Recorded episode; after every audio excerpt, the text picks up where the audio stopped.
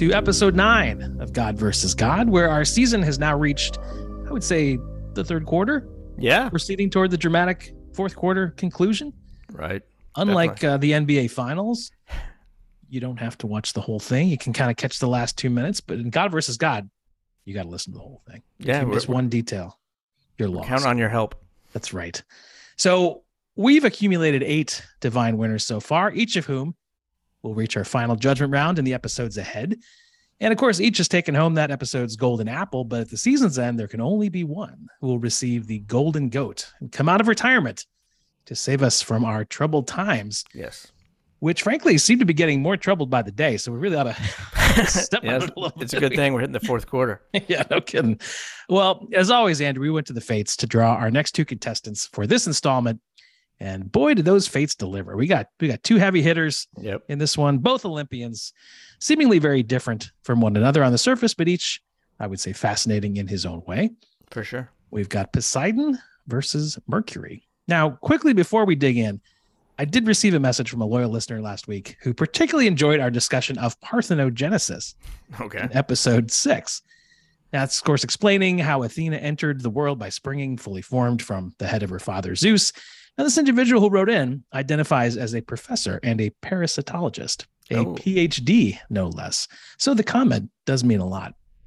And he mentioned these tiny aquatic animals called rotifers, who are females only, and they rely entirely on parthenogenesis Okay. to reproduce Wow.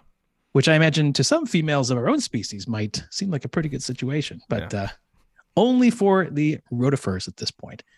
Uh, he did say there was only he was only on episode six so far, so he's Okay. presumably at this point still unaware of the scientific joy to be had in episode eight, where of course due to some Zeus shenanigans, Heracles has a twin brother with a different father, and so I responded to this listener. I said with great pride, Doctor, you enjoyed the parthenogenesis. Stick around for the heteropaternal superfecundation. And Andrew, as you know, I've done a bit of advertising copywriting in my day, and that's the kind of pithy sloganeering you can expect from a professional like myself. Stick around. yeah, stick around. So let's get it going. Episode nine God versus God, Poseidon versus Mercury. As always, may the best God win. Yep. So I'm going to start with Poseidon. I'm going to start with something a little different. There's an audio clip I'm going to play. Okay. And we're going to start it here. Now, as I was preparing the episode several days ago, just as I sat down in my chair to begin researching Poseidon, we here in Chicago were treated to a very loud and dramatic summer storm, Yeah. which, considering it's Poseidon, it really did feel like an omen that our first contestant in this episode was, was kind of ready for his close up. You know, Poseidon's been kind of on the sidelines the first eight episodes. He's the god of storms. He was making himself heard directly to one of the show's co-hosts. Now, as we'll hear tonight, I well, I believe Poseidon is a very flawed figure in this competition. In many ways, even a villain of sorts. I do appreciate that he found the time to make a personal introduction uh, in advance of the episode. I almost felt like, A threat. well, somewhere between a, a flex of power and maybe even like a subtle bit of bribery uh, from Okay. Poseidon to kind of put his thumb on the scale a little bit. And you know, I would say this is this would be a first. I mean, for for the record, I've never received any prophecies from Apollo. I haven't gotten any fire from Prometheus. Any, not even a complimentary bottle of Cabernet Franc from Dionysus. So, No. If the gods are listening, all of our divine finalists are will be well advised to take note that uh, I do play Chicago style. I do respond well to bribery and may well factor into my judgment. Well, so, Yes, that in that mind. has a, has a long history of playing out well. It, for a time until it doesn't. Yeah. Uh, now, Poseidon, to his credit, also knew when to stop with the storm. He didn't throw in an earthquake. He didn't send a horse to the front door, have a dolphin wash up on, on our patio. He knew that that might be kind of overdoing it. So he knew when to say when. But he certainly could have done that because his God toolkit does contain all of those Okay. things. So Poseidon is a is a quadruple threat, god of the sea, storms, earthquakes, and horses. Now, of course, the Romans know him as Neptune, but in keeping with at least my tradition, I will be using the Greco rather than the Roman. I believe you're going to use the Roman later, which I'm will be a nice counterbalance. Yeah. But we'll stick with Poseidon for, for this first segment. Now, he also holds the epithet Earthshaker, which strikes me as one of the one of the cooler nicknames we've heard on Yeah. the program. Uh, above all, of course, he's known for being a god of the sea. Strikes a very familiar image there. Of course, he's usually bearing his his trident, which is that three pronged implement traditionally uh, was used for fish spearing back in the day, and Right. that would be typical for the Greeks of the time living by the coast. But as we'll hear, Poseidon used his trident for a great many other destructive purposes. Uh, occasionally, as a side weapon, he also will wield a boulder that is encrusted with marine creatures. So, of course, like some octopi, some some fish, some crawdads, kind of this weaponized portable rolling seafood tower of sorts. Uh, he's always got a crown on, or most of the time, and he's often shown wearing a wreath of wild celery. So, also thinking good dietary practices, he's working some vegetables in with, with the seafood tower. Get For, the fiber, yeah. that's a balanced meal. Yeah. Uh, Poseidon will have multiple residences as one of the yeah, kind of the OG Olympians. So he's got spends plenty of time with his fellow top tier gods up in Olympus. But being the god of the sea, he also has a nice underwater spread down there. This Yeah. palace on the ocean floor, fashioned of coral and gems. Uh, Plato even suggested had him living in Atlantis, which I assume Okay. he meant the now lost city of Atlantis, not the giant resort down in the Bahamas. Although I'm sure he would have Yeah, felt he, he probably has a place there too. very comfortable down there as well. Uh, but to get from home to home, he had a fitting ride. It did Poseidon. He had a chariot. that was pulled by four creatures known as the hippocampus. So sort of picture like a big half horse, half fish that can ride along the sea. Right. And when Poseidon is riding the sea, even if the seas are angry, according to the so-called historians of the time, Yeah, sure. uh, the seas calm right down when Poseidon and his big old seahorse monsters roll by. So he Yeah. commands every part of the sea. Now, as for the origin story, you know, we've had a number of, of, of Poseidon stories that have factored into past episodes. And in my memory, he, he rarely comes up well. no. no. Always kind of seems like an entitled brat. He's got great inherited power, but really questionable moral compass.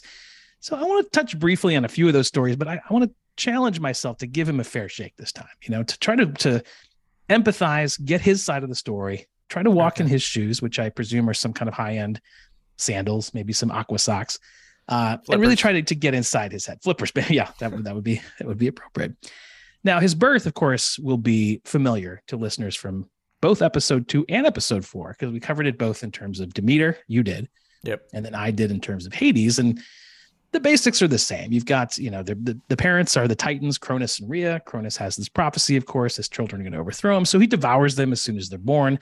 That's pretty familiar. So Poseidon, along with his siblings, Hades, Demeter, Hestia, Hera, they all spend their early years within the digestive system of their paranoid father until, of course, the last of the brood, the mighty Zeus, gets snuck away. He's replaced by a stone. Cronus disgorges the children and proves the prophecy correct, and that Yeah. they do ultimately overthrow him in the Titanomachy, along with the rest of the Titans. So sorry about that, Cronus. You were you were right the first time. Uh, there is a slightly alternate telling of it that I learned uh, for this episode, however, that Okay. like Zeus, Poseidon himself is also stolen away before his father can eat him. This is not the predominant myth, but it's Okay. still in the mix. So he gets snuck away. His mother, Rhea, does the job, uh, seeing some of her other children obviously devour- devoured by her husband has made an Yep. impression on her. So this time, Rhea hides among a flock of lambs, gives birth to Poseidon there, and then persuades her husband Cronus that she has in fact given birth to a colt rather than a baby. So a small lamb gives that to her husband instead. Of course, he devours that, but he, but she puts Poseidon on the side, protects him. Which I mean, every good old Greek man loves a good lamb dish, so it's not surprising he would have gone for it. The story checks out. But now, considering the story again from Poseidon's perspective, I think I have even less sympathy for him because instead of growing up, you know, in close kind of gastrointestinal quarters Yeah. with his siblings, he's lovingly raised in a field of lambs, which sounds kind of bucolic, perhaps Oh, even delicious from time to time. Uh, so that sounds like a really nice upbringing. So, so the, this hard scrabble childhood that I had distributed to him, and now I'm starting to wonder about that. Um, was so anyway, too, too easy. he was, yeah, that's right. He was soft. He didn't have that digestive upbringing that the rest of them did. So we'll recall after the 10 year Titanomachy, the Olympians, of course, defeat the Titans. Cronus gets his lifetime sentence down in Tartarus. So the world is divided then among the three top tier gods. Zeus, of course, gets the sky, Hades receives the underworld, and Poseidon gets the sea. Poseidon also gets that trident that he gets as a thank you gift. It's forged by the Cyclopes for as a thank you gift for winning the war Yep. setting them free from their imprisonment, and becomes this invaluable tool for unleashing chaos in the years ahead. Now, pretty early on, Poseidon decides once he gets the sea, he really wants to lock in that domain. So he pursues uh, a young woman named Amphitrite, a beautiful uh, sea goddess whose father is Oceanus, the father of all the river gods and goddesses. Yeah. Pretty smart move. He's essentially securing the family business by marrying essentially the old boss's daughter, saying, All right, if you've got the rivers, I've got the sea. Let's make this happen. Uh, Amphitrite isn't as crazy about the union at first, about marrying Poseidon, doesn't rub her the right way. So she flees to the Atlas Mountains to protect her virginity. Uh, and Poseidon is is taken by her, but he doesn't feel like going through the effort of looking for her directly. So he delegates the task to a Okay. friendly dolphin. Um, he's the god of the sea, so the dolphin is essentially an employee. Um, sends the dolphin. The dolphin not only can defines Amphitrite, but he somehow talks her into going through with the marriage. So The dolphin apparently can can talk as well. It turns out And it, it's in the mountains. in the mountains. So it is not only has impressive verbal skills, I- but can really get around in ways that you don't I expect. just want to picture this. yeah, that's right. That's right. So the dolphin is is a very persuasive dolphin, talks her into it, and Amphitrite does marry Poseidon, does become uh, queen of the sea. And Poseidon is very has a lot of gratitude toward the dolphin for this. So, as a token of, of favor for the dolphin, he creates the Delphinus constellation of stars as a little thank you note. Okay. Not clear to me what uh, what a dolphin is supposed to do from having a constellation, but I suppose it's a you know. thought that counts, I guess. Uh, and it's a good opportunity once again to to remind our listeners of how astronomy works That's true. Yeah. with the flash of a god's hand. So, big story from episode six. You remember about Athena, the goddess of wisdom. Of course, she and Poseidon have this competition to determine who's going to be the primary god of the city of Athens. Each of them is going to present a gift to the Athenians. The people are going to vote. The winner receives the city's undying devotion. So, Poseidon, as we talked about that episode, sticks to his strengths. He sticks the ground with his mighty trident. Up comes a saltwater spring and springs out of the ground. And Athena, in turn, gives Athens its first domesticated olive tree, which, of course, as we said, is useful for food, for oil, for wood. And they, she gets the most votes, only by one, because she locked in the, the female electorate. But as a result, she wins Athens. Now, in that previous episode, I gave Poseidon some heat for kind of phoning it in, just sort of saying a little salty stream. You could have done better. Uh, it seemed a little lazy to me, and the Right. Athenians probably thought so too. It just seemed it was salty, it was undrinkable. But on further investigation, Andrew, it seems Poseidon had that gift as something bigger in mind. He was thinking of it as a symbol representing opening up Athens to trade, opening trade routes with Okay. that spring. It was going to create more water, allow ships to come in and out, which ultimately did happen. Athens became a very, at its height, Yeah. was a great sea power. So, despite rejecting that gift, I think Poseidon had this sort of symbolic gift in mind. Um, so, kind of forward looking. And, you know, now that I look at it with fresh eyes, not only are you opening up economic possibilities, you, if you accept the gift, you're also opening up some waterfront real estate, which of course is going to boom the local economy. So he was really thinking ahead more than I gave him credit for. Yeah. Uh, just didn't sell it properly. Yeah, you know, if, if you have to explain the gift, right? yeah. it's not working. It looks like a little salty stream, but yeah, at that point, already taken by the olive tree, and it's too late. Yeah. So, you know, forward thinking gift. That said, when he loses the election, he's so upset that he just throws a, a, you know a huge Poseidon style tantrum, sends a monstrous flood across the Attic Right. plain, and causes all kinds of chaos and mystery. So, a misery rather. So, in the end, the Athenians do kind of get get it all. They get plenty of water. They get their trade routes. They get all the olives they need to Yeah. keep them in martinis for centuries. Um, but certainly a case of, of of Poseidon being a pretty sore loser. Right. That said, with a little more digging, there is more to the story as well. So, in a second version, Poseidon's gift is not a little spring, but he strikes his trident in the ground, and what should appear but the very first horse. Now, we're talking about a very different calculus here a Yeah. horse versus an olive. Now, the balance may, may, may, may change a little bit because you've got, you know, beyond just this one horse, you've got a new mode of transportation, you've got potentially a new form of recreation in, in horse races Right. you ultimately can make jello from the hooves down the road. I mean, all kinds of, of things you can do Yeah. with the list goes on. possibilities. Yeah. Um, in this version, though, Athena and her olive tree still win, and he still causes the flood, and, and chaos ensues again. But on the plus side, because of this, the part of the myth that survives is that Poseidon is forever associated with the horse. And he's credited not just with making it up, but teaching people how to manage horses with a bridle.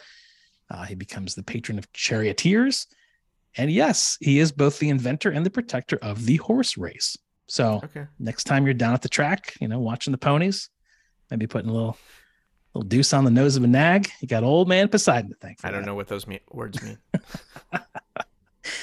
Uh, horses aside, the sea, of course, will be the biggest source of worshiping for Poseidon. The sailors will, will seek his help when they go for a long or a dangerous voyage. Uh, and in battle, in many cases, a military leader will seek Poseidon's favor before the big battle by Sure. just sending a group of horses into the sea as a sacrifice before the battle, Uh, which again strategically sounds a little silly. You're probably going to need those horses in battle. but on the other hand, horses plus the sea, kind of a Poseidon double play. So he's Yeah. gonna he's, he's gonna love that. So he will grant you favor on the battlefield if you make that sacrifice. So that's the bit about the horse. It also factors into one of the more bizarre stories in what I would, I think, generously called Poseidon's, uh, let's call it a checkered uh, love life. yeah. So, episode two, Andrew, of course, you covered Demeter, the goddess of the harvest. I don't think you mentioned her run in with Poseidon. I cannot blame you for skipping it. It's a very strange story. Um, but given the flow of this one, the preponderance of horses, it seemed necessary to include here.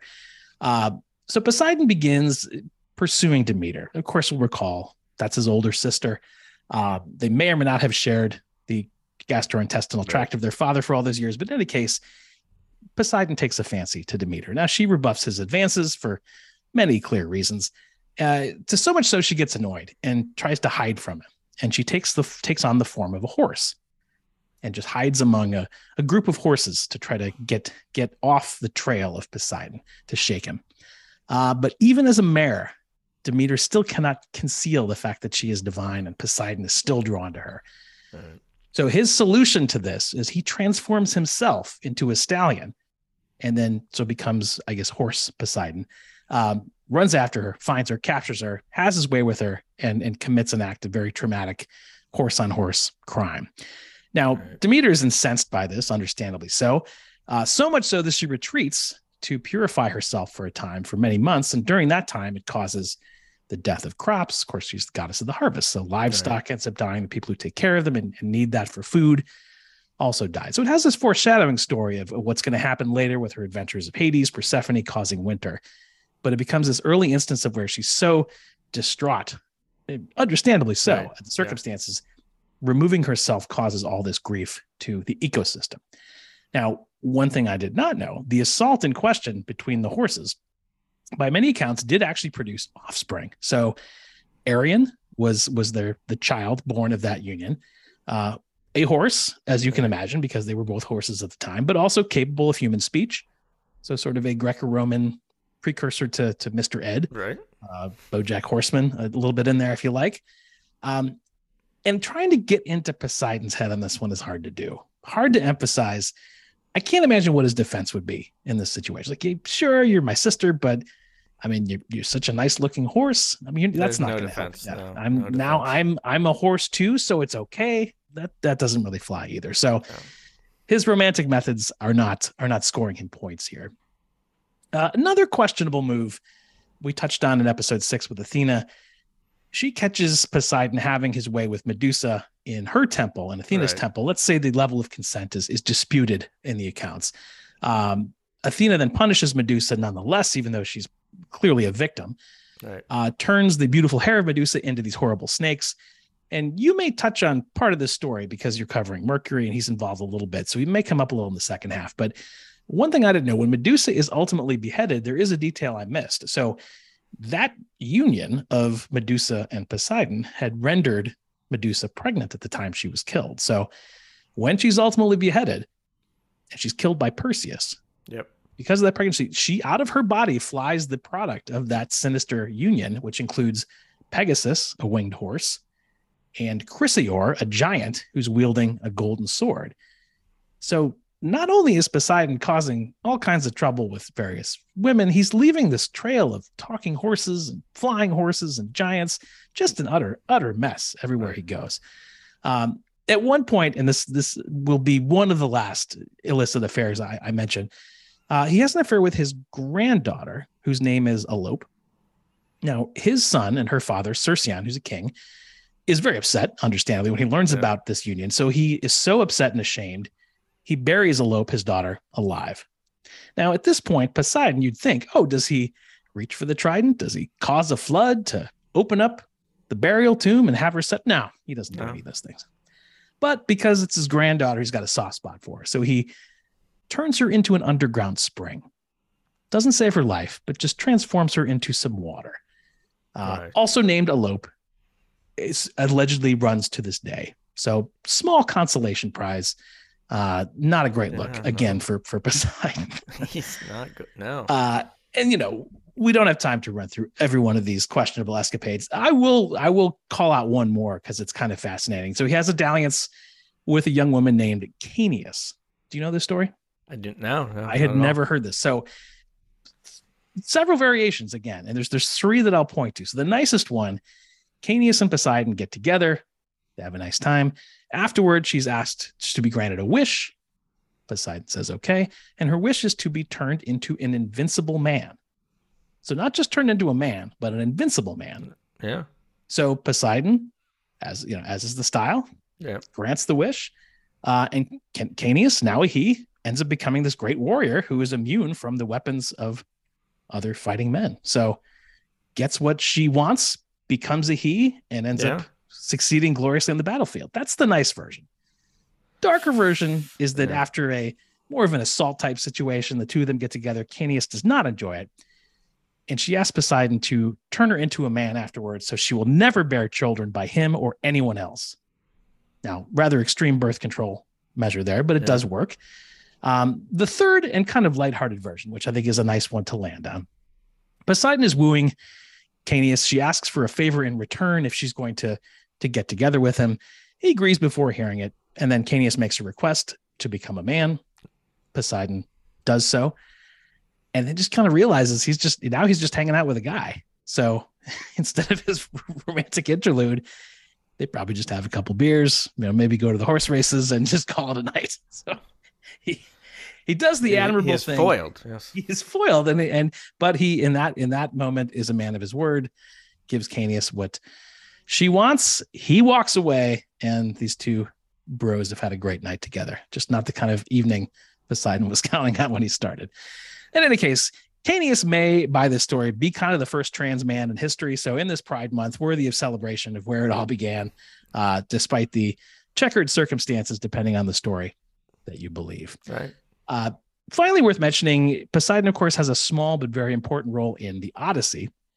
Now, the hero Odysseus, early on in the story, blinds one of Poseidon's sons, who's a cyclops named Polyphemus. Of course, this angers the god of the sea. It's his son, even though he's a grotesque cyclops, he's still his boy. Yeah. Um, so he casts vengeance on Odysseus. He sends storms. He sends the, you know, he causes the complete loss of, of his ship, his traveling companions, and ultimately delays Odysseus a delay of 10 years in getting back to Penelope back in, in Ithaca. An incredible amount of inconvenience. He just sort of does this, moves on to his next bit of chaos. And of course, it takes Odysseus those 10 years to get back home.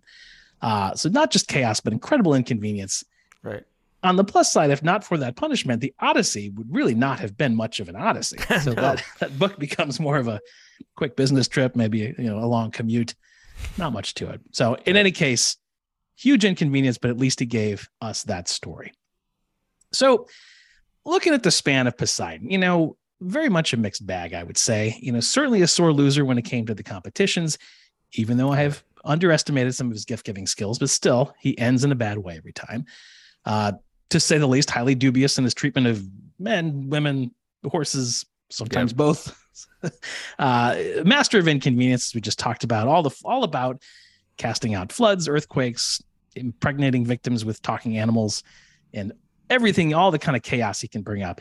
Uh, on the plus side, as we said, perhaps perhaps an early champion of trans rights, but that could be stretching a little bit. Right. Um, and of course, he is, as we said, the founder of the horse race.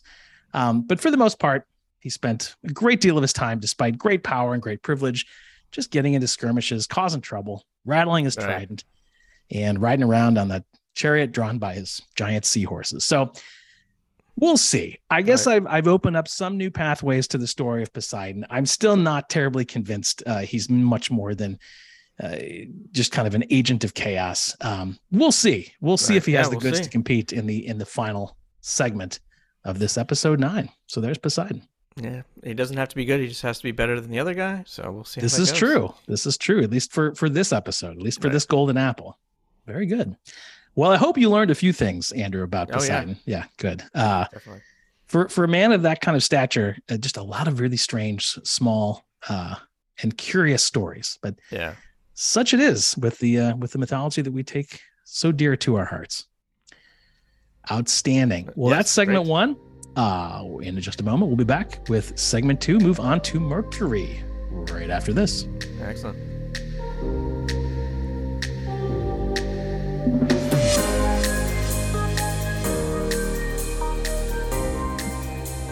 All right, and we are back. Uh, thank you, Matt. Way to start us off. And this week, as we said, I have Mercury, who is probably best known in myth as the messenger of the gods, or though more specifically, he's actually the herald of Jupiter, king of the gods. Uh, Jupiter is also Mercury's father. So Mercury sort of works in the family business. Mm-hmm. And in addition, Mercury is is one of these sort of Swiss Army knives of gods. He's he's got many things. He's a god of merchants and thieves, flocks, boundaries, home protection. He's a guide to the underworld. He's a god of good luck, persuasive speech, sleep, and Oh. dreams. So Okay. covers all your bases. Nice.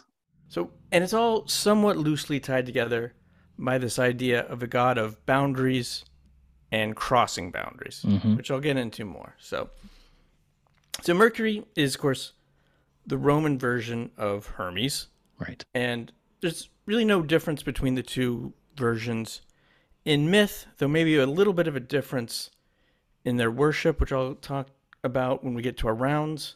Uh, but not only did the digital wheel of fate give me Mercury, and I'm a stickler for sticking to the wheels of fate. Yes. Um, I also have a slight distaste for the name Hermes. Mm. Just you know, doesn't roll off the tongue. You know, has a little bit of an STD vibe. So Yeah, it does. I mean, if you use the the French pronunciation Hermes, then you're talking designer handbags and Yes. scarves.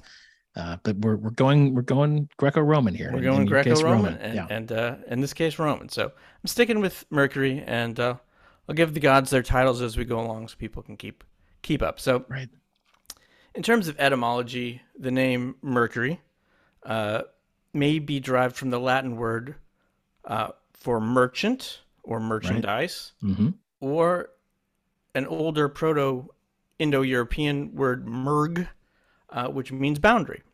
Another one that really rolls off the tongue. Yeah, merg. yeah, so they were they were wise to change that if that's where it came Yes, from. smart. So, uh, and the aforementioned Hermes uh, name comes from the name for stone boundary markers, and in, they're not actually sure, um, or likely does, and they're not actually sure which came first, the god or the stone boundary markers. But Uh, record keeping was was pretty lax back then. very, so very, very a lot of question marks. point, Yeah. So, uh, so, in terms of origin, as I said, uh, Jupiter was his father, and his mother was a nymph, Maya, who was the daughter of the Titan Atlas, Mm, uh, who was condemned famously to hold up the heavens. right. Um, so he's the son of Jupiter and a goddess who is not Jupiter's wife. And Jupiter, of course, is the same as Zeus on the other Ju- side. of the house. King of the gods. Uh, That's right. and uh, not the same as his wife Juno, aka Hera. So Yes. usually this is where we start to get the stories of Juno with some sharks with laser beam style revenge plots. right. But actually, not here. Uh, No. wow. so Maya is a shy goddess who lives in a cave at the top of the highest mountain in Greece, and uh, Jupiter visits her at night, and Juno is initially unaware of their liaison. hmm Um, but even after Mercury is born, she just doesn't seem to care. So perhaps Maya is just isn't seen as a threat, or she takes a shine to the young Mercury, who is, among other things, considered the god of charm. Mm. So, which I don't think Poseidon was. Uh, certainly not. And if he was, he was very, very poor at it. No, No, he was quite to the contrary. Yeah, quite to the contrary. So, um, But absent that wrath of Juno to deal with, young Mercury is able just to kind of be himself and be the best Mercury he can be straight out of the box. So uh, Mercury was born at dawn, and by noon, he has escaped his crib and is on his way to steal Apollo's cattle.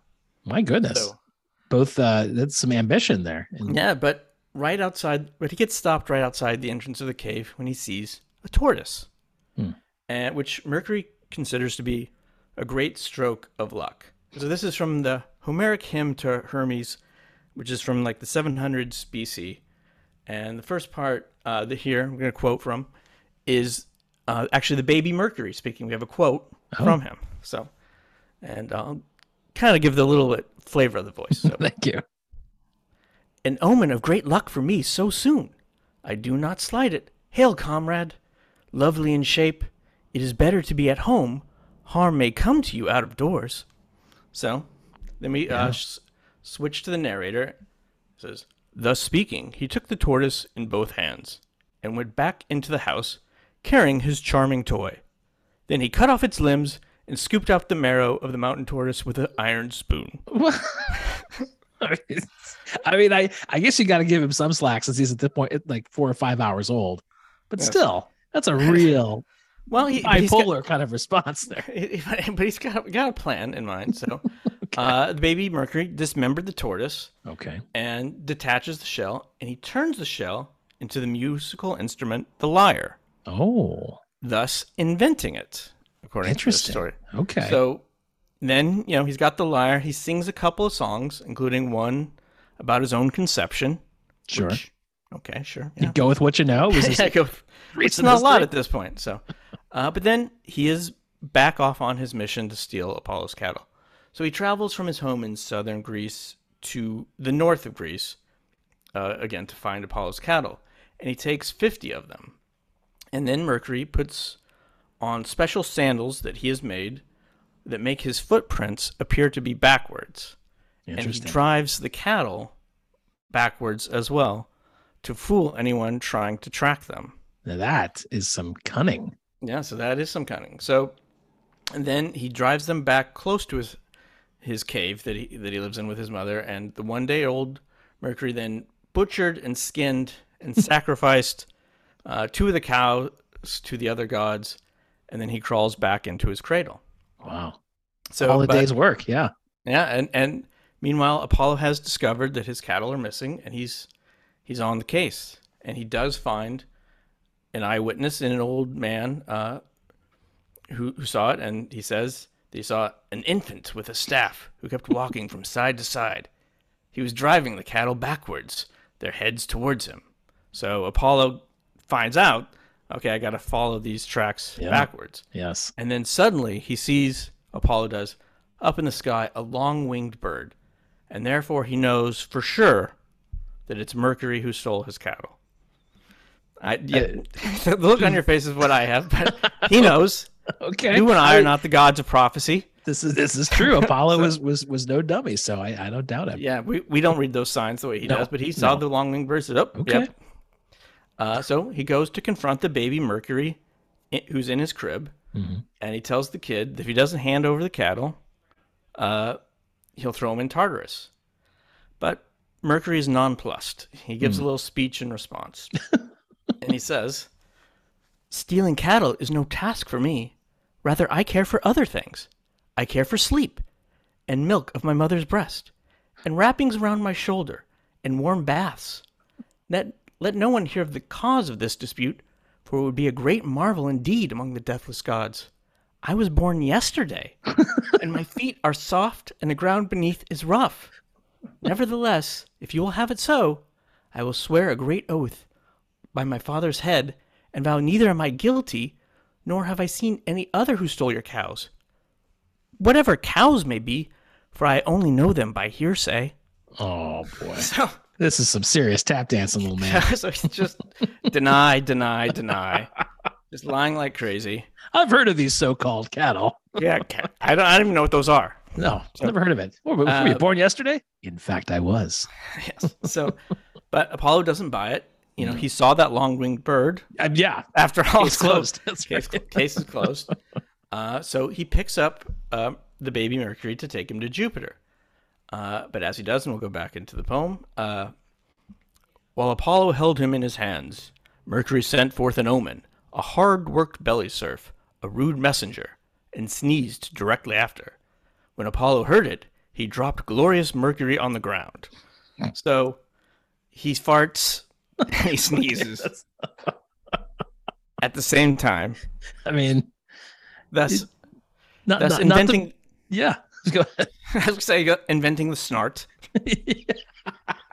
So, uh, First the lyre, the next day the snart. This guy's on a roll. yeah. So yeah, he's he's uh, he's got it going on. So, but nevertheless, uh, Apollo takes baby Mercury before Jupiter and makes his accusations. Uh, Jupiter is amused and impressed by the brazenness of Mercury, but he's also not buying it.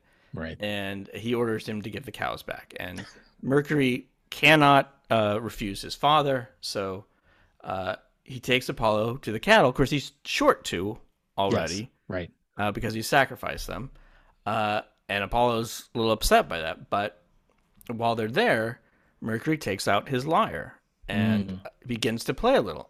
And Apollo is immediately in love with the instrument Yes. And so the two work out a trade of the cattle for the lyre, and Mercury becomes the god of herds, and Apollo takes the title of the god of sheep, or, or the god of uh, music. Music. Yeah, Yes. sorry, sorry. Uh, the god of music. Yes. Uh, and the two become best of friends, and Jupiter both confirms the trade and makes Mercury his herald and messenger Mhm. thereafter. I think that tap dancing he saw saw some potential there. I see something in this young man. Yeah. Yeah. I think Mercury got away with that pretty well. And especially since, if I remember correctly, he swore an oath on his father's head that he was telling the truth. he, he, he he, said- he said he was not. I think he he would say, I, I will swell, swear an Ah, oath on him. So and- plausible deniability. He was Yeah, so- parsing the words very closely. Yeah. I wonder if that came up in testimony. I'm sure Jupiter would not have taken kindly to that, but he got uh, he I- turned out I okay. Got off by his youth, I think, for that Yes. one. So, so that's his first two days. Um, It's a rousing beginning. so la- later in his childhood, he he steals uh, Poseidon's trident, and he also steals uh, the bow of Artemis Wow. and uh, the invisibility cap of Hades. Uh, that- those are some childhood. serious trophies there. Yes, and all of which, of course, are returned, but it's really Yes. the the um the game of taking them that, Yeah. that The sport, like a little catch and release. Yeah. So, and then later he does acquire the attributes that he keeps, which make him recognizable to many of us. He has the winged boots Right. uh, that carry him over land, water, and air, and allow him to fly. He has his herald's wand uh, with the two intertwined snakes Mhm. uh, that had the power to put people to sleep or to wake them up, and also to call forth the souls of the dead. Wow. Um, and he has his broad rimmed traveler's hat, uh, which kept water off of his face. Great. and, he Thoughtful. ha- and he very often has uh, the cloak of the unseen Hmm. uh, because of his travels down with Hades and, and, and him not having uh, a whole lot of use for it. So, Right. uh, so Mercury, as I said, uh, landed the job of Herald of Jupiter. And so there are many instances where Mercury shows up, makes an announcement on Jupiter's behalf, or gives a decree, and just sort of moves along and doesn't Mhm. doesn't do a lot. Uh, sometimes there's a judgment, sometimes it's a wedding announcement, uh, but there were times where he did delivered more than a verbal message, uh, and such was the case uh, with the nymph Io. So she was a nymph who was turned into a cow Mhm. uh, by Jupiter when he sort of panicked uh, to hide her from his wife Juno uh, when she caught them together. But Juno isn't fooled, uh, so she's thinking fast and she demands the heifer as a gift from Jupiter. Mhm. And Jupiter can't really think fast enough to come up with a plausible reason not to give his wife this cow. Uh, so he hands it over. And Ju- Juno then assigns the hundred eyed, all seeing giant Argus to guard the cow. So eventually, Jupiter takes pity on Io, says, I, I, I got to get her out of this. um, and, but you need a cow stolen, so who do you send? You send Mercury, obviously. Mercury, yeah. So sends Mercury down to kill the hundred-eyed giant and free Io. And with a hundred eyes, he's really keeping watch over this thing. Yes, that, that's It's a serious security system. that's why. Yeah, that's why uh, Juno, uh, Juno hired him. So Mercury does so uh, in his own fashion. He goes down disguised as a shepherd uh, to gain the giant's trust and just kind of talks to him a little bit. Uh, takes out his pipe and lulls him close to sleep, and then finishes him off with his herald's wand. And so Argus is asleep. And as soon as the giant is asleep, Mercury takes out his golden sword and cuts off his head and throws it down a cliff for good measure. I mean, there go the hundred eyes, I guess. yes, not not doing you a lot of good down there. Uh, and then he rescues Io. So mission accomplished. And again, the god of charm showing the charm. Yeah. Just we're Yeah, working he- the guy in, seeing eye to eye to eye to eye, to eye and, and yeah, they get to it. Yeah, he, he's not just going to go in there sword flashing. He's he's going Right. to a little more subtle. Subtle. Uh, so sometimes he also had to transport divine or semi-divine babies from place to place. Uh, he did this for Aristaeus in our last episode. hmm Uh, he did it a number of times for Bacchus slash Dionysus, the god Right. of wine. Uh, he delivered Bacchus first to some river nymphs, uh, but he was tracked there by Juno, who was uh, seeking revenge on him. And so Juno drove the nymphs mad with an eye to have them tear the baby Bacchus apart. Because that had worked well the first time he was born. Right. So His first Matt- birth. Yes. yeah, so the, the maddened nymphs uh, had already stabbed their servants to death when Mercury flies back in at the last second uh, and rescues the baby and takes him off to find new foster parents. So, uh, Surprising how often people needed the dispatching of babies back then. It seemed like a pretty large part of his portfolio. It, it, it was a theme for sure. Uh, so, and then uh, in the Trojan War, he he supported the Greeks, uh, but he does conduct uh, the king of Troy safely into the Greek camp, uh, using that sleep wand uh, to help him collect his son Hector's body, uh, who Achilles has refused to release, and the gods take affront to this. Uh, so Mercury helps him out. So as I so as I said, Mercury is you know this liminal deity, which means a deity concerned with boundaries and going place to place, concerned with crossing boundaries, protecting them. You know, and kind of one way to think about Mercury's various domains is kind of the result of a thousand years of word association on boundaries. Well, that, that's kind of a boundary. That must be her. that must be Mercury. Um, the boundary in your heart. So, um, obviously, we've seen Mercury with thievery crossing boundaries, but he did protect them. So, uh, he protected homes. Most homes, or many homes in Greece, had a little Hermes statue outside to protect the home, uh, kind of like a ancient ADT security sticker. That's right. Deterrent. Yes, deterrent, uh, just as effective. Um, and he was uh, the god of the market, and you know, despite his own habit of you know perhaps bending the truth, um, he did feel that a deal was a deal. So once again, uh, he was taking some cattle off of Apollo's hands, and uh, he was spotted by a neighboring farmer. So Mercury goes out to cut a deal with him. He says, if the farmer promises to keep quiet, he will give him one of the cows that he's taking. And the farmer agrees, saying, That stone will tell sooner than I. And Mercury goes off, disguises himself, and returns. And this time he's pretending to look for the cows. And he, he asks the farmer for information and offers him two cows uh, if he find, finds the cows and, and recovers them. And the farmer, again, readily agrees only for Mercury to then reveal himself and turn the farmer's heart into a stone, Oh, thus killing him. Nice. I'm a little surprised that even after all that hubbub early in his life, that he was going back for Apollo's cattle a second time. Yeah, you know, I, I believe the story I saw in this was this was when Apollo had lost his uh, god rights uh, he was in he was in servitude, and yeah, okay. So taking a few off his hands, just saw saw a soft target and jumped at it. Yeah. Yep. Uh, so then another instance, he was uh, flying by a festival to the goddess of wisdom, Minerva, a, aka Athena. So Mercury spotted a beautiful female devotee named Herse, and Mercury falls in love. So he decides to woo her. Uh, but when he is visiting her at night, he's spotted by her older sister, who has the room next to Herse.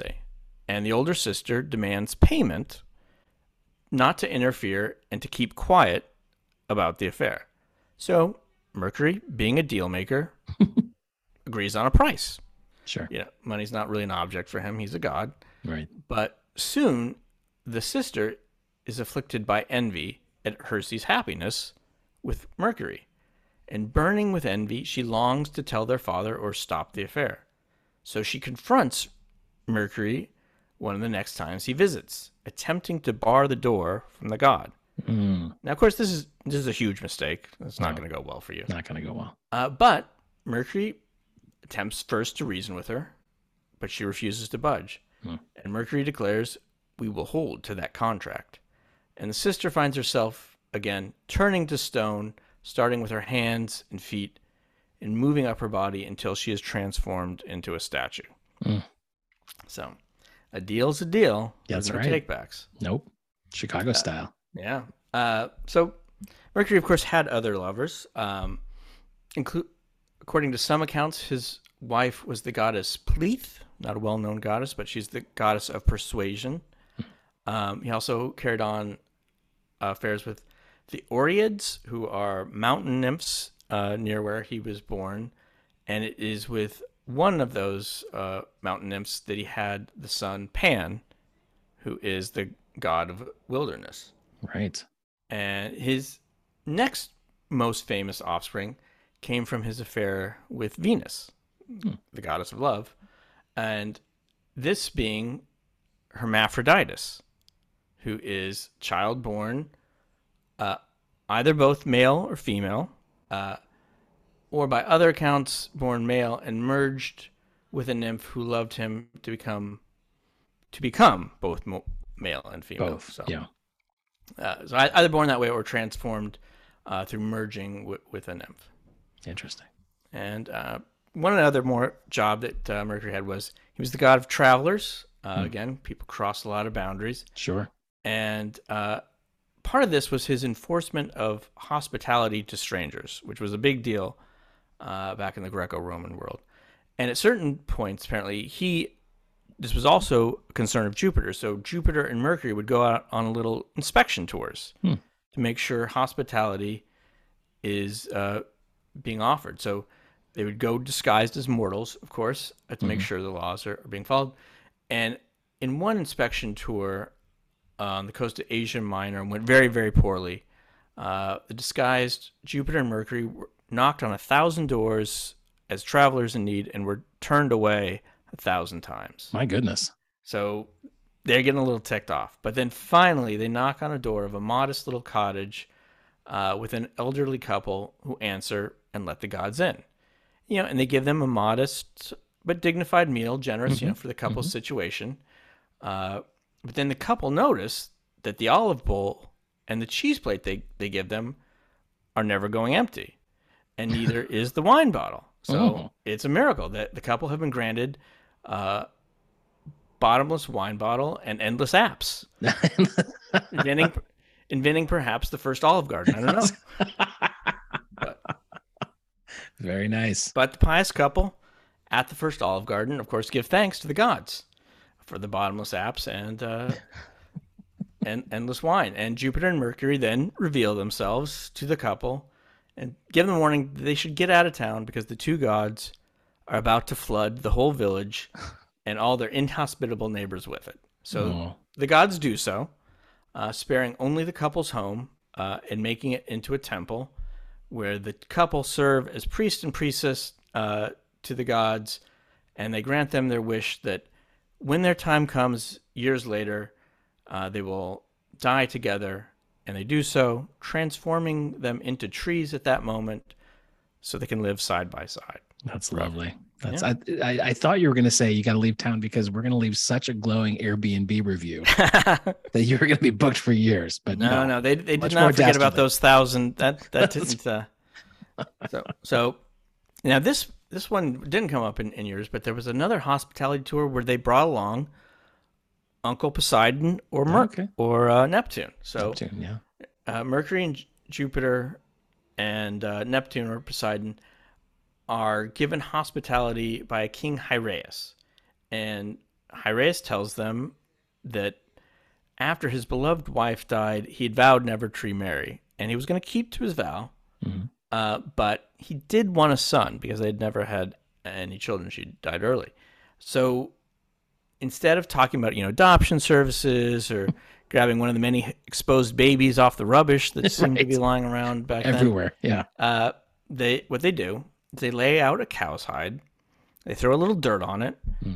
and then the three gods piss on it, Okay. and this gives creation to Urion or Orion.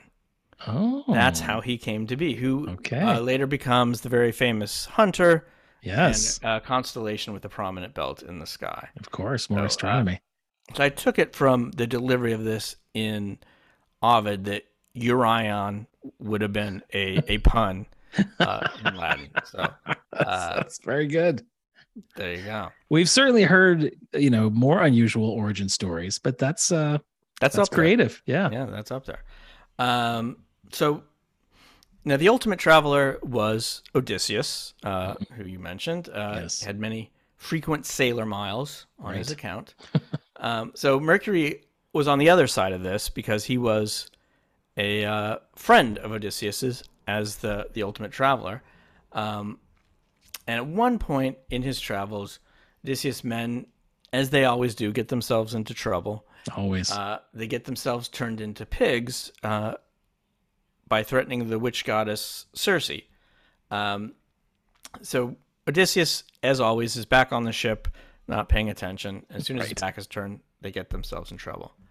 So hearing this, he's off to save them. But as he's marching up to the goddess's home, Mercury intervenes and gives Odysseus the antidote to Circe's pig transformation spell. And he also tells Odysseus that if Circe asks him to sleep with her, he must accept because she is a goddess, Hmm. after all. But before he does so, he must make her pinky promise on the river Styx to no more shenanigans. I, you may be updating the uh, the vernacular, but I Yes, I, that uh, that's a rough translation. that's I'm trying trying trying to bring it bring it into the modern world. I So like. Um, of course, he does. Uh, Odysseus follows Mercury's advice, and it all works out just as he said. Um, and Mercury is also psychopomp. Uh, Yes. or soul guide, much like Yes. Hecate. Great word. Uh, yes, guiding the souls of the dead to Hades, uh, crossing that ultimate boundary. Mhm. Um, and he's often named as the god who accompanies Persephone back and forth. I think maybe there's a job share uh, with Hecate. um, and he accompanied Hercules or back and forth to Hades. And at one point, he retrieved Sisyphus, who's famously condemned uh, to roll a boulder up a hill forever um, after he had absconded from Hades Mhm. uh, Mercury is the one to, to bring him back. So, lastly, one more chapter in, in Mercury's uh, career that Mercury was also an author. So, which is uh, a little interesting. He had a very interesting intellectual tradition, which is maybe unexpected when you uh, start off your life by inventing the snart on the second day. right. But through the Greek side of his tradition, there was a philosophical, religious, and scientific list of books called the Corpus Hermeticum, which was attributed to have been written by the god himself and had a significant and enduring following, which we will, of course, cover later in our rounds. Wow.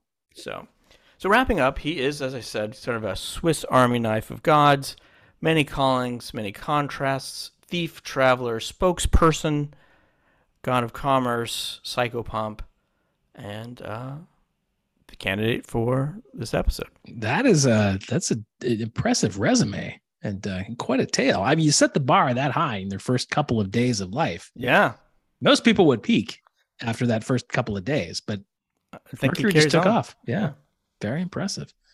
Outstanding. Well, I think we got a battle on our hands with this Yeah. one. We got a couple of very different characters, but some interesting skills, some interesting differences of temperament. Yeah. And it will all come down to our categories following the other side of this break. So stay tuned. Right back with that.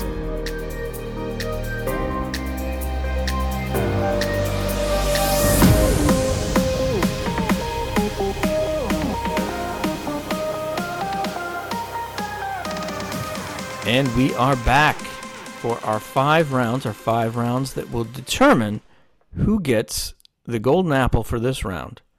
And the first of those rounds is Immortal Combat. So uh, I'll go first with this. And um, Mercury's he's an interesting one on this. He's he's got some pluses and minuses. Uh, he was considered uh, a god of speed or the god of speed. Uh, he can fly. Uh, he's got his wand, um, frequent access to the invisibility cap, which is pretty good, Very and a good. golden sword. And obviously, you know, he's very crafty. I think that's definitely a big part of the arsenal. A couple brief stories I didn't mention. Uh, Mercury freed Mars uh, from the Aloadae giants, who you may remember from the Artemis episode. These were the giants who were killed uh, when Artemis ran between them as a deer, and, Right. she, and they and they threw spears at each other. So Right, at right. that same time, they they had captured Mars and, and and held him prisoner for for over a year, and they finally sent Mercury in to, to steal him away. So he had those skills. Nice. Um, you know, he killed a giant in the war with giants uh, using his sword, but they kind of all I was Everybody gonna gets say that- that's almost par for the course at this point Yeah. for these guys. That's uh yeah. Yeah, Entry that's level. just- yeah, that's just setting the bar. That's the ante. So, um, you know, and of course, he did kill the other giant with many eyes. Um, again, using his guile. Right. And uh, in the Iliad, when the supporters of Troy and Greece line up to fight, Mercury was lined up opposite of Leto. Hmm. So, uh, but you know, and this gets to sort of willingness to fight. He says, "Leto, I will not fight you, since it is a hard thing to come to blows with the brides of Zeus." May I, f- you may freely speak among the immortal gods and claim that you were stronger than I, and beat me. Wow. So he just bows out. So Class act. Yeah. he's, he's a class act, but I do think that that doesn't help him in this round. For No. those- for all But those it probably helped him with Zeus in, in Yeah. the long run at the time.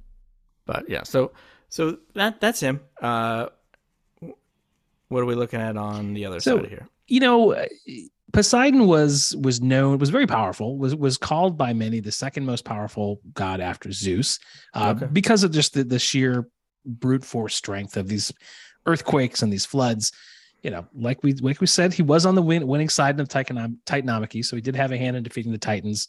But of course, as as have many uh, Mhm. over those ten years, so must have had some worth in battle. But we don't really hear much about the kind of hand to hand combat with Poseidon. He really he uses earthquakes and floods. He, he's something of a one trick pony in that regard, or I guess a two trick pony if his other trick is actually creating ponies.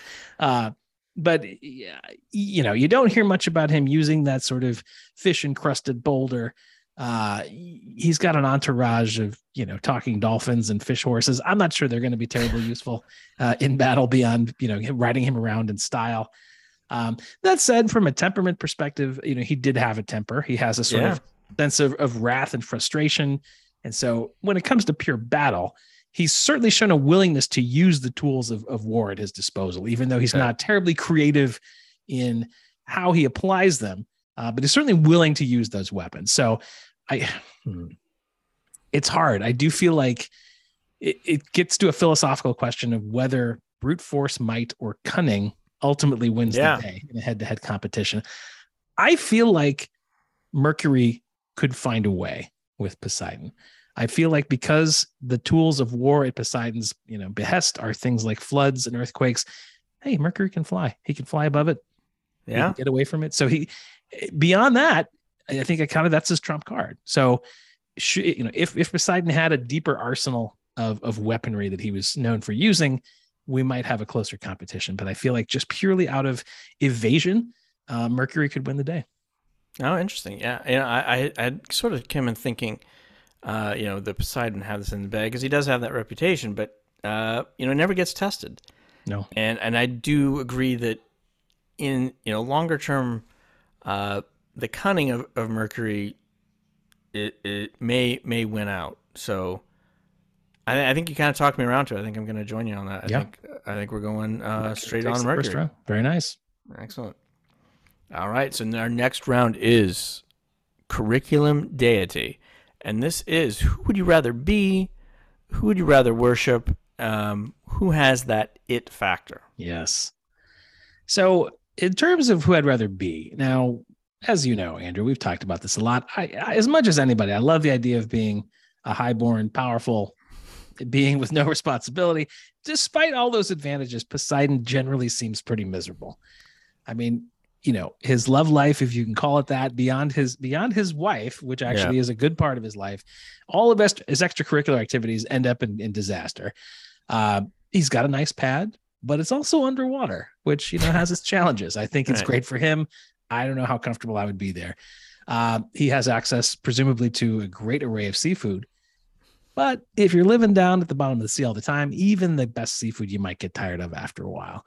Um, also suffered from sibling rivalry for sure. I mean, certainly Zeus being kind of the key component there. But even Hera, Dem- Demeter, they're out there, they're, they're doing things, they're getting things done. And I feel like Poseidon is just throwing tantrums. So there's a lot of internal strife there that I don't think would be enviable. Yeah. Uh, just out there causing causing floods and 10 year traffic jams. So right. uh, being him does not sound terribly appealing. In terms of following, you know, there were a lot of temples in his honor. A lot of, you know, they all had their their their games, their festivals. I'm sure plenty of animal sacrifices, probably even sacrificing horses. But ideally, hopefully, they're balancing the sort of barbecue with the seafood. They're doing a little surf and turf or horse and turf or whatever you would call that. Yeah. Uh, those sounded like good affairs. You know, even though he came in second in that competition for Athens, he was still the chief god of the city of Corinth. He still was the man in charge of many of the cities in the region, the Magna Grecia, which is now part of Italy. And Yeah. you'll remember from episode one, Dionysus had his maenads, his followers, that he would drive into a drunken frenzy. Uh, Yeah. Turns out for worshippers of Poseidon, there was something similar where, according to a text from 400 BC, his worshippers would fall into a legit, legitimate mental disturbance to the point where Poseidon in 400 BC was blamed for certain types of epilepsy. Oh, interesting. So not only were his followers eh, somewhat frenzied, they were kind of viewed as legitimately mentally ill.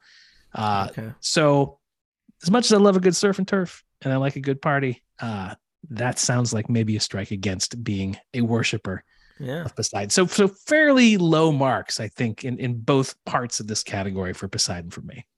All right. Well, uh, you know, on, on the other side, uh, for Mercury, Mhm. you know, just in terms of picturing, I mean, he's, he's generally shown as a man in his prime, uh, younger side, usually beardless. Hmm. Uh, he lives in Olympus, uh, you know, house probably very near his father, uh, because he's got to Sure. be on call.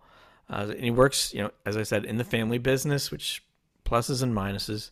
A huge amount of travel, uh, but he's got that ability to fly, so it's not too, uh, it's not not too much of a burden. Right. Um, he can fly for work or play. Uh, you know, his day job maybe is a little bit of a strike against him. Not a huge amount of agency in terms of carrying out the commands and delivering uh, the messages for Jupiter, who, frankly, you know, has some questionable judgment and some Sure. questionable actions. Sure. Uh, so, you know, you're involved in that. Um, but he has his outlets. He's got his music. He he he gave up the lyre, but he still kept the pipes for himself. Hmm. Uh, he had his writing. Uh, he was the god of eloquence.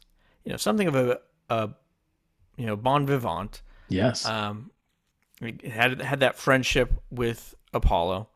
Um, you know, and they're pictured many times as as good close friends. Mhm. So in terms of worship, uh, he had a large temple in the vicinity of the Circus Maximus in Rome.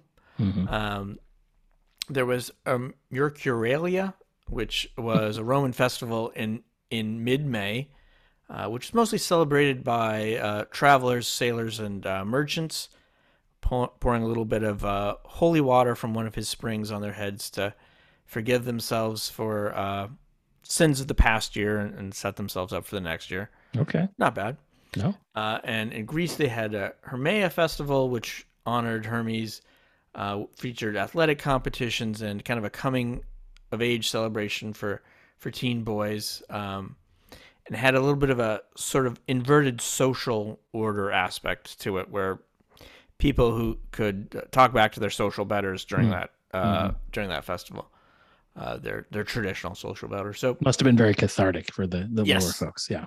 yeah, def- definitely for people who are uh, kept down. So, uh, and then in Greece, you know, there's statues basically on every doorway uh, or most doorways, uh, and he was considered to bring good luck to his followers. Very nice. So- I mean, it, it sounds like the profile of a, a Renaissance man if the Renaissance had been invented at that time. Yeah, yeah, definitely. Uh, so I I don't think this one's too close for me. No. Uh, certainly the, the way way you've laid it out and and the stories that when you've told about uh, Poseidon are not not the kind of person and no.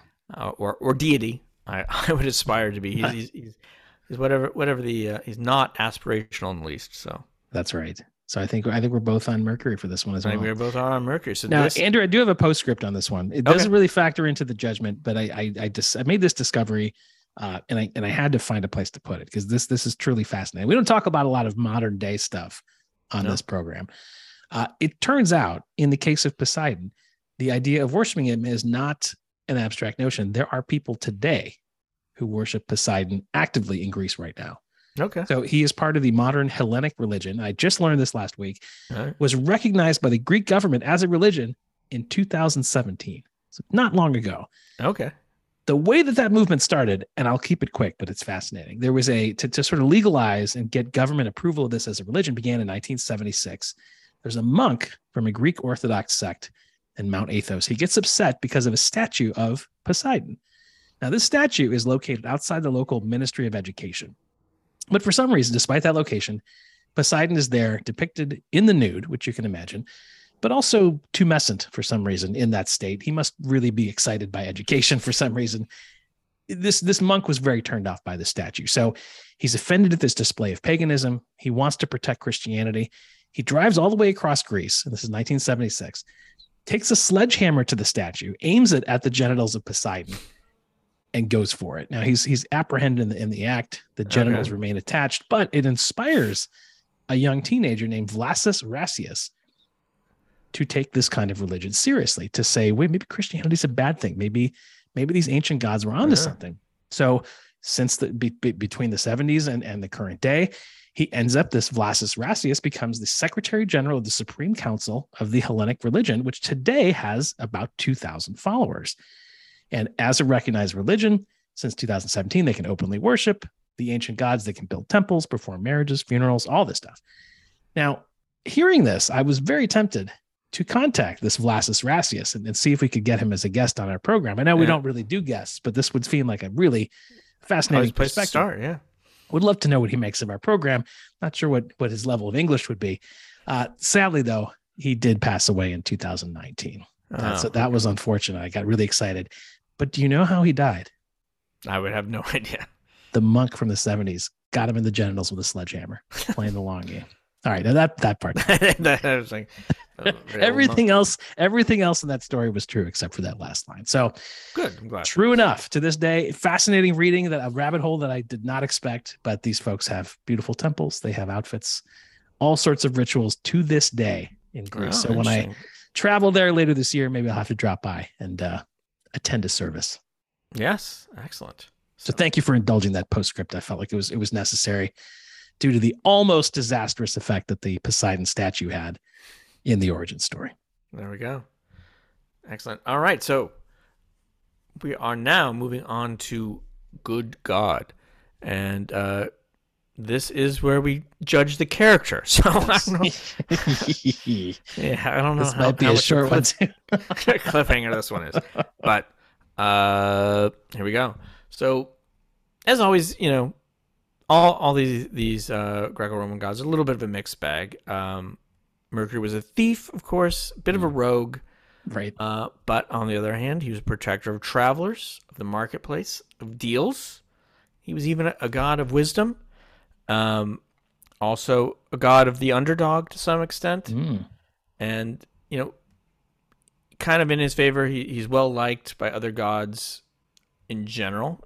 You know, I think that refusing to fight Leto, uh, you know, in the Trojan War sort of reflects well on him. Sure. Yeah. And so the month of May, according to Ovid, was uh, actually named for his mother Maia, where Mercury gave up the right to name it for himself and gave it to his mother. So, you know, Again, class act. right? definitely, you know, that's that's a classy move.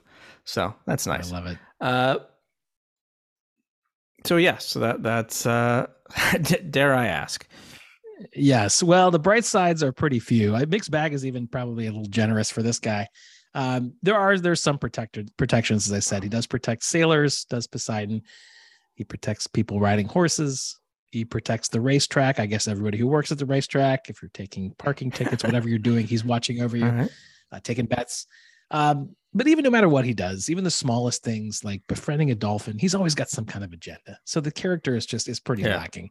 Uh, and as again, needless to say, his unbridled lust seems wildly unreciprocated uh, almost all the time. So so very few Yeah. points there. So uh, I think very few redeeming uh, redeeming notions in Poseidon's character. And once again, I think we have a less than tight competition, and yet our another category. Yes. Uh, yeah. So I think I think we both are uh, for Mercury and uh, this one. Yes, Uh, indeed. Yeah. So, uh, and we go into iconography, and uh, this one I'll let you take the lead. So, Yeah. So Neptune, of course, the Roman version is a planet. yep. Now that's not going to mean much to Mercury, who's also a planet, uh, but he's got that. Poseidon, you see, you do see him in a lot of art depictions from ancient times up to into the present. There's statues everywhere all over the world of Poseidon. I saw one just last month in the the foot of Prospect Park in beautiful Brooklyn, New York. Uh, it's quite quite lovely. We have the 70s classic movie, The Poseidon Adventure, which was a big hit. I did No. not see it, but it's there. Uh, I did learn Poseidon as a character was featured in an ABC fantasy series recently called Once Upon a Time, kind of a mythological infused family program. Would be unremarkable except for the fact that Poseidon is played by Ernie Hudson, who certainly the most underrated of the original Oh, Ghostbusters, right, right, the one you hear from. So he good on Ernie for getting that role. Um, you get the usual assemblage of military names for Poseidon, as you would expect, you know, all kinds of weapons Yeah. programs and such. But one of them is a nu- Russian nuclear armed unmanned underwater vehicle called Poseidon. Okay. Now, I get having nuclear armed subs, I get having unmanned subs, but having nuclear armed and unmanned just seems risky to Yeah. me. It makes me nervous for some reason. So it's one, one of those rare moments where I think to myself, you know, if only some Russian soldiers were around, I'd feel a lot better. You know, No, yeah, never feel that way. uh, but there there is a there is a Poseidon Okay, unmanned nuclear alright. sub somewhere. Uh, Yeah, hopefully somebody's keeping track of that. Earth. Well, I hope so. Uh, hopefully, everyone's got their eye on the ball Yeah. these days. Um, there is a Poseidon pipeline, which is a under it's unconfi- unfinished natural gas pipeline, but it's between Greece and Italy and goes Okay. underground. So in terms of branding, seems really quite uh, quite smart. And then I'd be remiss personally if I were not to mention the second album from the progressive rock band King Crimson, one of my favorites, entitled In the Wake of Poseidon. Today, that album from 1970 probably receives less streaming and downloading than probably this very podcast. It is an obscure album, but still, still a fine one. So that's Poseidon, but the trident, his kind of symbol, does does live on a little bit. So I, I've mentioned Britannia, who's the personification of Great Yep. Britain. She is carrying uh, the trident to Poseidon as a symbol of, of, of the British Empire's naval power. But the broken tip of the trident appears on the flag of Barbados in the Caribbean, and it is broken off to symbolize that Barbados broke free Oh, nice. British colonial rule, which I thought was a nice, subtle symbolic Yeah. touch. And I doubt that if Texas ever breaks off, I doubt that they will use the severed torch of Lady Liberty on their on their flag. But nice touch uh, for for Barbados. I am also told that the fictional pirate Jack Sparrow uh, seeks the trident of Poseidon in the film Pirates of the Caribbean: Dead Men Tell No Tales, Okay. 2017. I think that's the fifth installment. Uh, I only saw one, Yeah. and, and and this is not an exaggeration. My my backside fell asleep in the theater. It was so long. It was like a thousand little tridents just punishing me for my film going choice. Um, but yeah, Johnny Depp did pretty well Yeah. with those movies. Um, I- whatever I happened never, never hear anything about him. You know, you never hear about him anymore. Yeah, but uh, so so apparently it does live on in cinema in that fifth installment. So pretty decent spread of uh of, of cultural and and and, and legacy. But uh, but some of the things you like to talk about, there's no names. You know, nobody names their kid Poseidon, and for good reason. No, no Neptune. No. Neptune. So, um, you know, I'll start off. Uh, planet. Obviously, we kind of hit a draw right Yep. there. Uh, planet Mercury. Right. Um, so one thing that eh, this was recently there was Mercury in retrograde, which is those things that Yes, I've heard of and I didn't really un- never understood what it was, but in, I am very well aware of this. Having lived in San Francisco, it was a Okay. big deal for Yeah. those years. People take it very seriously. was an yeah. optical illusion that the planet Mercury is moving backwards, and, Mm. and oh, oh, that is that is what what is named after and, and of course it has many associations with people who who follow uh, astronomy uh, very closely or astrology yes. So uh, then wednesday uh, in french is mercredi and Oh. in named after mercury in all the romance language because woden is associated with mercury and that's what it is named after in uh, english so um, Wow. Mercury was a car brand, which you, you may remember. Yes, Ford Motor Company I from do. 1938 to 2011. Uh, Mhm. Those not not with us, but there's still some on the road. Um, and the Mercury dime in the 1930s had a little picture of Mercury on the U.S. currency. What? On, on the back of the U.S. currency, the Mer- Mercury. Wow. Yeah. Still, I, I, I So that, that's a big get, you know. Um, Yeah. No, and U.S. currency. Yes. Wow. So uh, you, you mentioned uh, the Hermes design house uh, when we go into Yes. the uh, the Greek side of, of things, uh, very famous. And Right. when you're googling Hermes, uh, Hermes, uh, that comes up many times because they, they design many, many, many things. Um, do. now Mercury has, of course, an element uh, named after Element, Mercury, uh, yes. also known as HG. as quicksilver, only metal Yes. that is liquid at room temperature. Uh, Mhm. you know, is fast moving and it is named by alchemists. And so, uh, since we've gone to the alchemists, I'm going to go back into that Corpus Hermeticum, uh, which was allegedly written by Mercury uh, in a form that this was coming from the Roman or from the Greek tradition. So it was Hermes and a form that combined him with the Egyptian god Thoth, the, the Egyptian god of, of wisdom.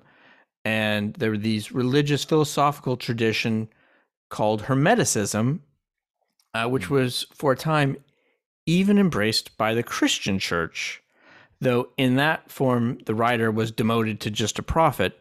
Uh, but they they they believed that that writing predicted the coming of Christianity. Uh, so, Wow. so like many mysticisms, uh, you know, has has had its ups and downs and had something of a revival in the 19th century. Um, sure. but on the scientific side, really, out of this writing is where we get alchemists uh, come out of this, and so things like uh, hermetically sealed uh, comes from Mhm. Hermes, and that is through alchemists uh, and many of the Bunsen burners and and uh, sort of scientific tools that they developed in their quest to turn various things into gold. So never Right. never quite achieved that, but did invent things like uh, distilleries.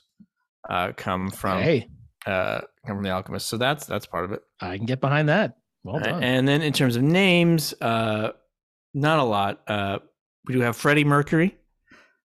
No, I'm sure that was not his. No, it, it, name. it was not. And and uh, the believe Miami Dolphins great Mercury Morris. okay, yeah, yeah, uh, you may yeah. have heard of. Um, and from Romeo and Juliet, Mercutio is a form Yes. of Mercury, and that both Right. comes. Mercutio then uh, gets into um, you know that sort of being uh, unpredictable, uh, mer- mercurial, which is still Yes. in use today. So Big. I use it regularly. yeah, Yeah. there we go. So and with regard to myself often, but yes, it's a good one. Uh, so that, that that's what I had on on Mercury. So, um, you know, I think that they both have uh, you know, a pretty good uh iconography on the Poseidon side. You know, one thing I think the visual of Poseidon is very recognizable to people. Right. Uh, you know, you talk about those Right. statues and things. So if you, you show a picture of Poseidon, I think most people will will find it. Mercury, uh, maybe a little bit less. Um, I, I forgot to mention the FTD flowers. Oh, The Mercury Man. because they get they deliver very quickly. Yes, yes, they deliver that's a good one. very quickly. So, you know, um, it's it's a, it's a tough one on, on this one, probably probably the toughest of these rounds.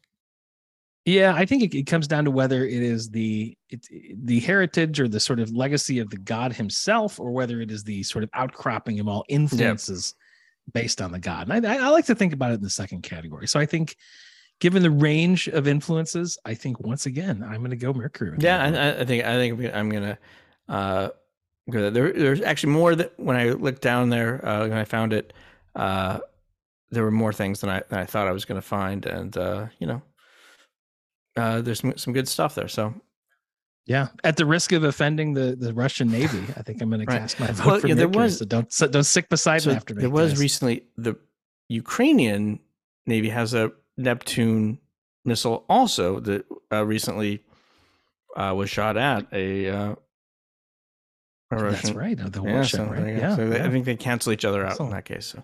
works both ways.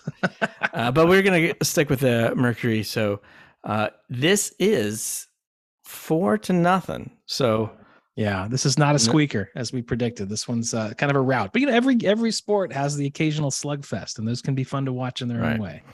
Uh, but we do want to play this out, even though the the golden apple is not in question. But uh, matinee matinee idol is our final round, and always one of my favorites. Yes.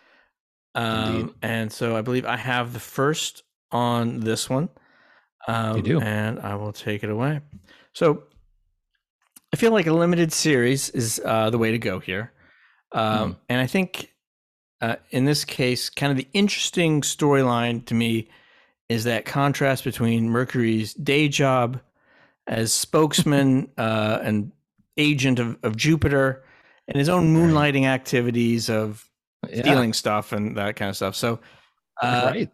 I would transform it into the modern day, uh, maybe a where are they now sort of feel. Um, Mhm. And he is by day the front man for his uh, dad's behemoth, but not terribly well run uh, corporation, maybe something like Lightning Corp. Um, like you know, occasionally you have uh, things in that vein where father and son do their little undercover boss tours around the company. sure, yeah. Uh, or Mercury can do some sort of cleanup mission of a questionable legality after Mhm. uh, things have gone awry. Uh, but at night, uh, Mercury is the witty, debonair international jewel thief. oh, And I, of course, I'm tentatively titling this Mercury in retrograde. So oh, man, that's a that's a So there we winner. go. That is, are you listening, Netflix? You've got it. You've got your first season Yeah, right there. so as a Uh, jewel thief, he's got lo- exotic locales. Also, Mhm. he's maybe Yep. give him a hidden lair under the mountains. Uh, call back that cave. Uh, but also, you know, he has a philosophy substack that he writes. yeah, you know, right. and maybe current day author. May- yeah, Maybe once in a while we have a, a voice over of one of his posts that is uh, elliptically referring to that uh, week's episode in a way that nobody could ever figure out if they had not just watched the episode.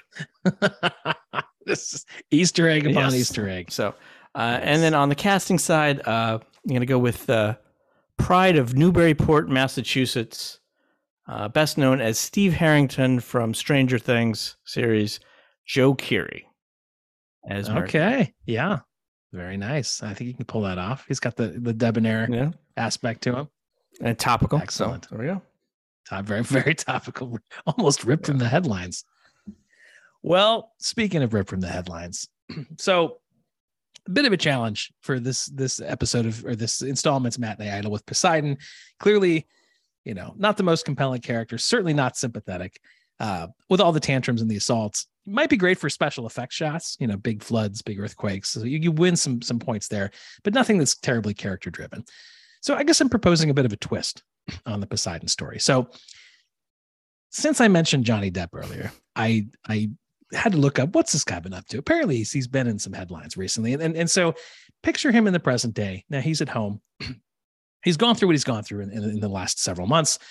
And as you can imagine, even though he kind of came out somewhat victorious, he's still feeling isolated. He's processing everything that's happened and he's been through in these recent months. And he's asked, he's kind of looking this during this this dark night of this night of the soul, saying, "What's my future? Will I ever get a great role again?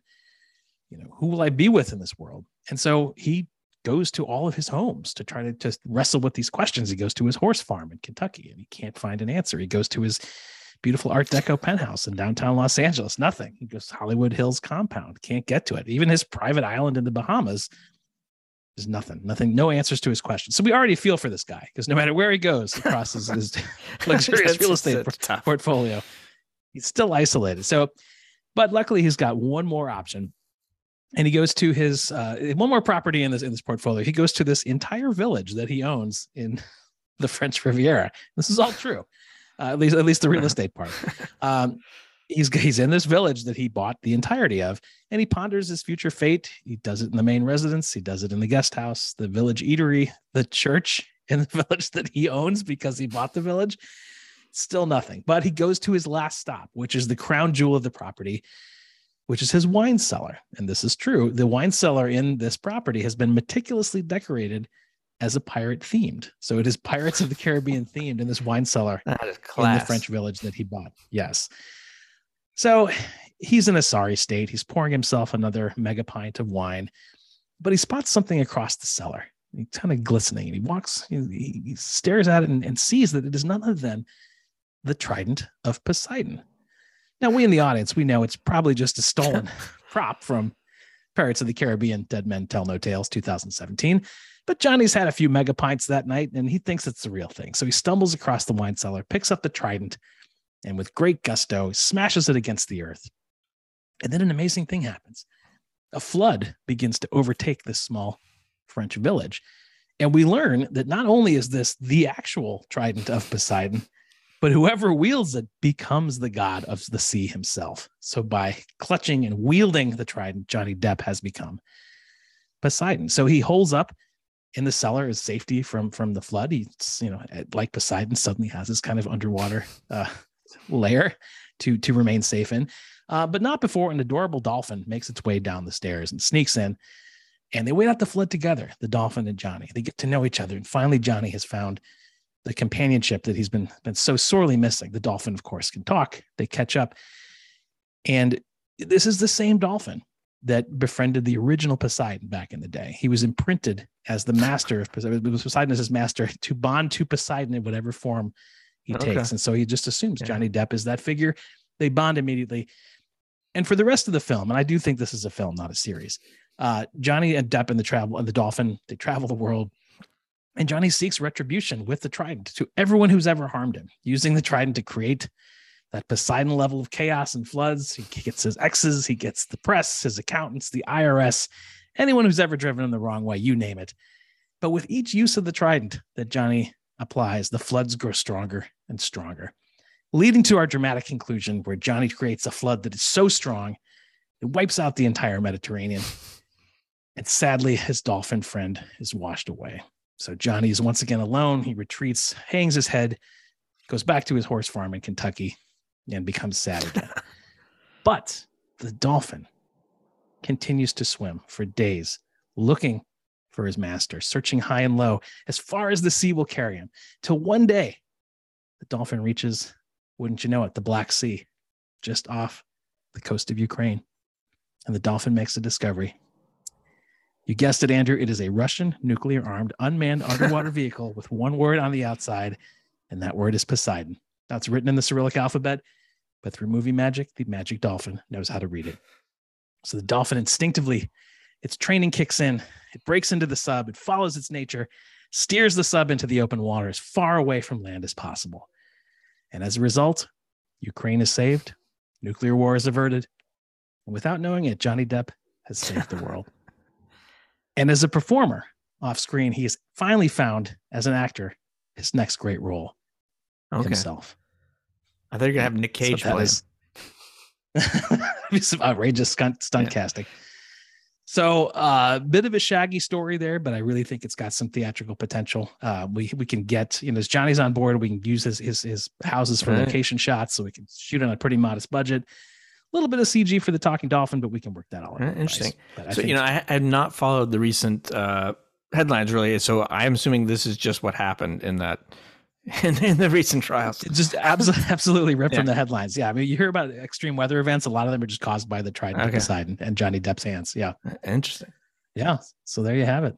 Very interesting. So, um, that that really has has me sort of speechless. You know, but Which is always there always are my goal in layers upon layers in that. There's so many. it's just a layer cake, if you will, of uh, of Poseidon goodness. Um, yeah. So, I you know, in some ways, you you did capture the essence of the myth, the essence of of, of the god, but uh, interesting. I'm going to stick with Mercury on this one. I feel like maybe maybe I'm feeling more commercial. You know, Yeah, I think I think Mercury, in the way you've told that tale, is is a much more viable commercial property for television. I think it I think it could be written and staged today.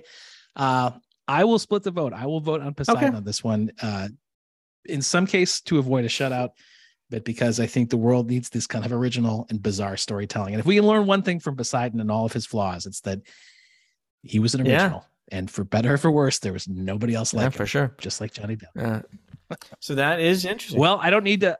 Yeah, I don't. I don't think we need a, a calculator to uh, to do the tally on this one. Uh, but I think I think we have a winner for this week's That Golden we do. Apple, and it is Mercury. It is Mercury moving on to uh, the next round. So we will be back. We're going to go and choose our uh, use our um, device to choose our next gods. The fates will Fates take take care of it it. for us. I think we've got one more of these head-to-head battles left, and we have some special episodes which lead us to the end game.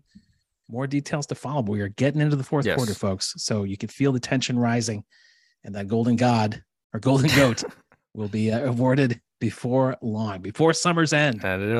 So excellent. We look forward to it. Uh, we will be back with you in the coming weeks, listeners. Thank you for joining us. As always, our gratitude to Andy Snow for the theme music, andysnow.dj.